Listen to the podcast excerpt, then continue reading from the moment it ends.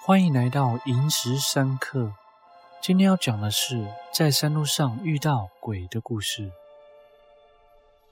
我和小叶是国小同班同学，不管是以前或是现在，他都是个很讲义气的人。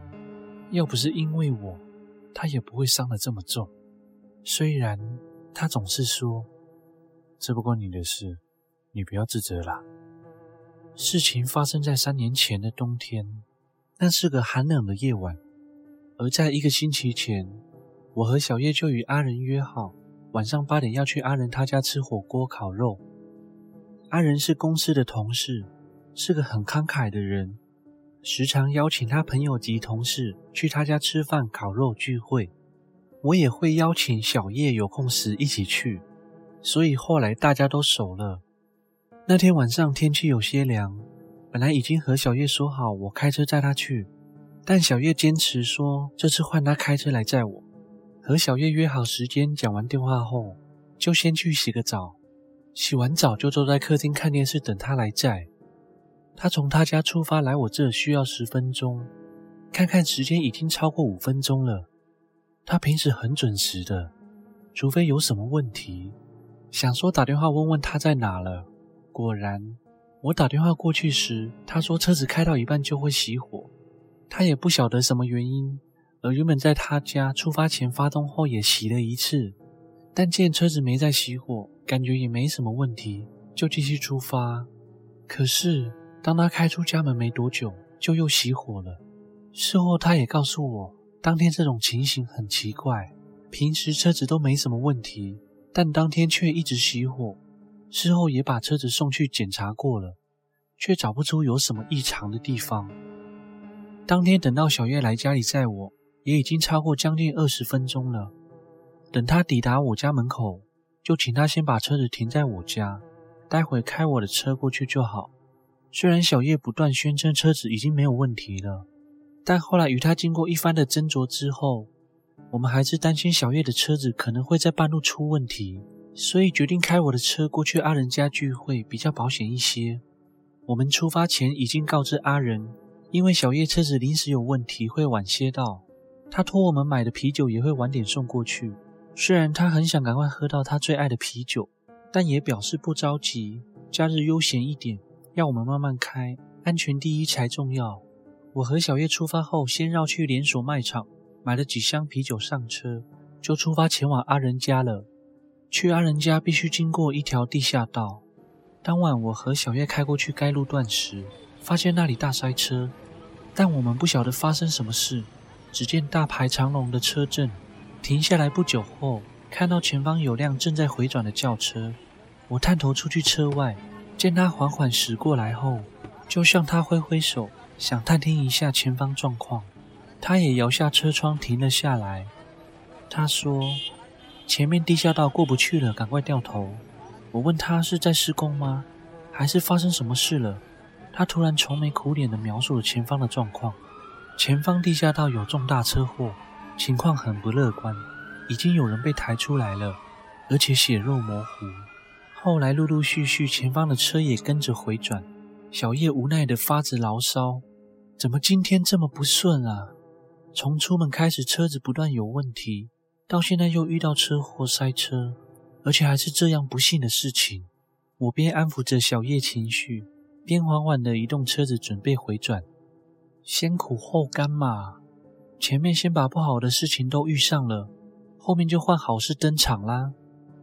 唉，真不知我说的是哪门子的好事。车子成功回转后，我突然想到有一条山路会比绕过地下道还要快抵达阿仁家。小叶也同意我们走这条路线，而我们上山没多久，我注意到小叶坐在副驾上，不断的变换姿势，便开口问他：“你是不是想上厕所？”他脸转向我这的方向，不好意思的点了点头。因为山路的前半段没什么避车弯，路也比较小条一些，要是贸然停在路边的话，可能会阻挡到其他的来车，所以请他先忍耐一下，再上去有个凉亭。凉亭前有个缺口，旁边就能暂停一下。于是我们继续往凉亭的方向开去。一路上除了汽车的头灯光源，窗外漆黑的几乎什么都看不见。而开到一半时，前方渐渐出现浓雾，使我不得不把车速放慢。此时，我们在准备过一个大弯道的时候，小叶突然身体向前倾，并专注着前方，开口说：“哎，他在干嘛？跳下去了！”哎，我紧张地踩了一下刹车，也注意看了看他说的方向，但那里黑漆漆的，什么都看不到。我问他刚刚是看到什么吗？他回我说，好像看到有人跨越护墙跳下去了。我觉得是他看错了，便随口回他，会不会是猫狗？但他似乎正在认真的思考，回想着他刚刚看到的景象，所以都没回话。等到了凉亭之后，我把车子停到路边，小叶就急匆匆的跑去凉亭旁的一棵树后方小解，我也跟着下车，望向那阴暗的凉亭。刹那间，仿佛来到了一间鬼屋。一时之间，阴森恐怖的气息席卷而来。虽然觉得有些害怕，但也故作镇定地走去凉亭的另一边去抽根烟。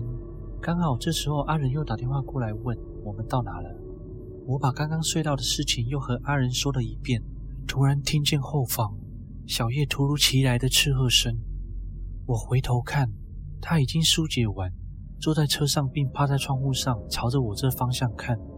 我与他四目相望，而奇怪的是，他的表情就如同受到惊吓一样，也不断挥着手要我赶快上车。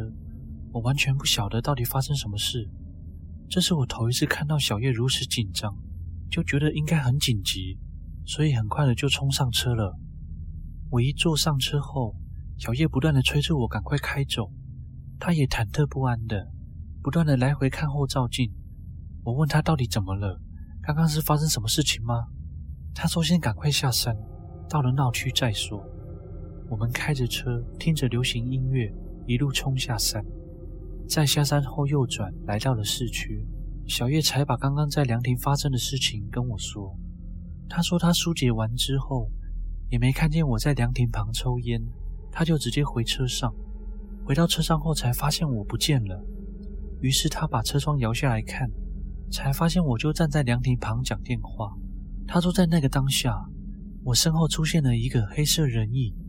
他说，那个影子在起了浓雾的山区特别明显，是从凉亭左边的柱子出现的。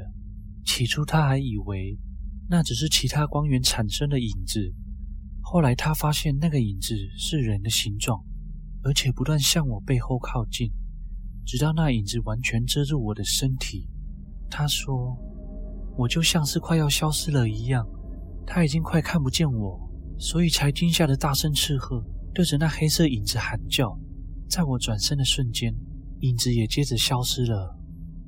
还好当下有被小叶看到这一幕，不然我可能就此消失也说不定。但奇怪的是，两天后，小叶打电话告诉我，他车祸了。”还好，那只是多处擦伤，其他没什么大碍，没伤到骨头什么的。我一直觉得，会不会是因为那天晚上在凉亭，小叶的突然喊叫，坏了那个鬼的好事，才去找小叶算账呢？